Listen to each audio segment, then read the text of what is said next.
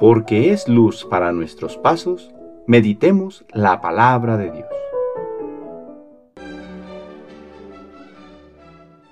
De la carta del apóstol San Pablo a los Romanos, capítulo 8, versículos del 18 al 25. Hermanos, considero que los sufrimientos de esta vida no se pueden comparar con la gloria que un día se manifestará en nosotros, porque toda la creación espera con seguridad e impaciencia la revelación de esa gloria de los hijos de Dios. La creación está ahora sometida al desorden, no por su querer, sino por voluntad de aquel que la sometió, pero dándole al mismo tiempo esta esperanza, que también ella misma va a ser liberada de la esclavitud de la corrupción, para compartir la gloriosa libertad de los hijos de Dios. Sabemos, en efecto, que la creación entera gime hasta el presente y sufre dolores de parto, y no solo ella, sino también nosotros, los que poseemos las primicias del Espíritu. Gemimos interiormente, anhelando que se realice plenamente nuestra condición de hijos de Dios, la redención de nuestro cuerpo, porque ya es nuestra la salvación. Pero su plenitud es todavía objeto de esperanza. Esperar lo que ya se posee no es tener esperanza, porque ¿cómo se puede esperar lo que ya se posee?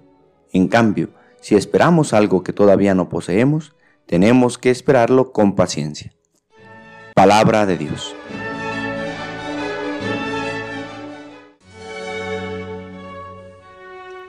Martes de la 30ª semana del tiempo ordinario. Del libro Cuéntame un ejemplo. No acostumbrarse al destierro.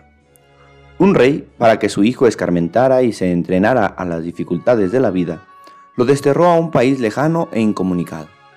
Poco a poco el hijo se acostumbró a vivir desterrado, al grado que olvidó a su padre y aún sus propios orígenes de príncipe. Un día el rey envió a su hijo un mensajero para que volviera al palacio real.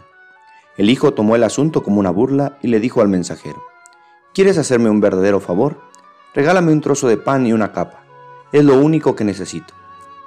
Había enteramente olvidado que era un príncipe y que tenía derecho a vivir en el espléndido palacio de su padre. Lo mismo puede sucedernos a los hijos de Dios viviendo desterrados aquí en la tierra. San Pablo nos recuerda que los sufrimientos de este mundo no se comparan con la gloria que Dios ha dispuesto para nosotros en el cielo. Pero en ocasiones, como al príncipe del cuento, se nos olvida que somos hijos del Rey, hijos de Dios, llamados a compartir su gloria. Así, aunque en este mundo encontramos pruebas y sufrimientos, todos ellos los soportamos con esperanza, pues sabemos que lo mejor está por llegar. Pues Jesús no nos prometió un camino sin espinas, pero sí que la meta era muy valiosa. Señor, te pedimos sabiduría para no perder de vista el objetivo de nuestra vida, peregrinar hasta encontrarnos en la casa de Dios nuestro Padre, para quien fuimos creados con toda ternura y amor para compartir su vida bienaventurada. El Señor esté con ustedes. La bendición de Dios Todopoderoso, Padre, Hijo y Espíritu Santo, descienda sobre ustedes y les acompañe siempre. Que tengan buen día.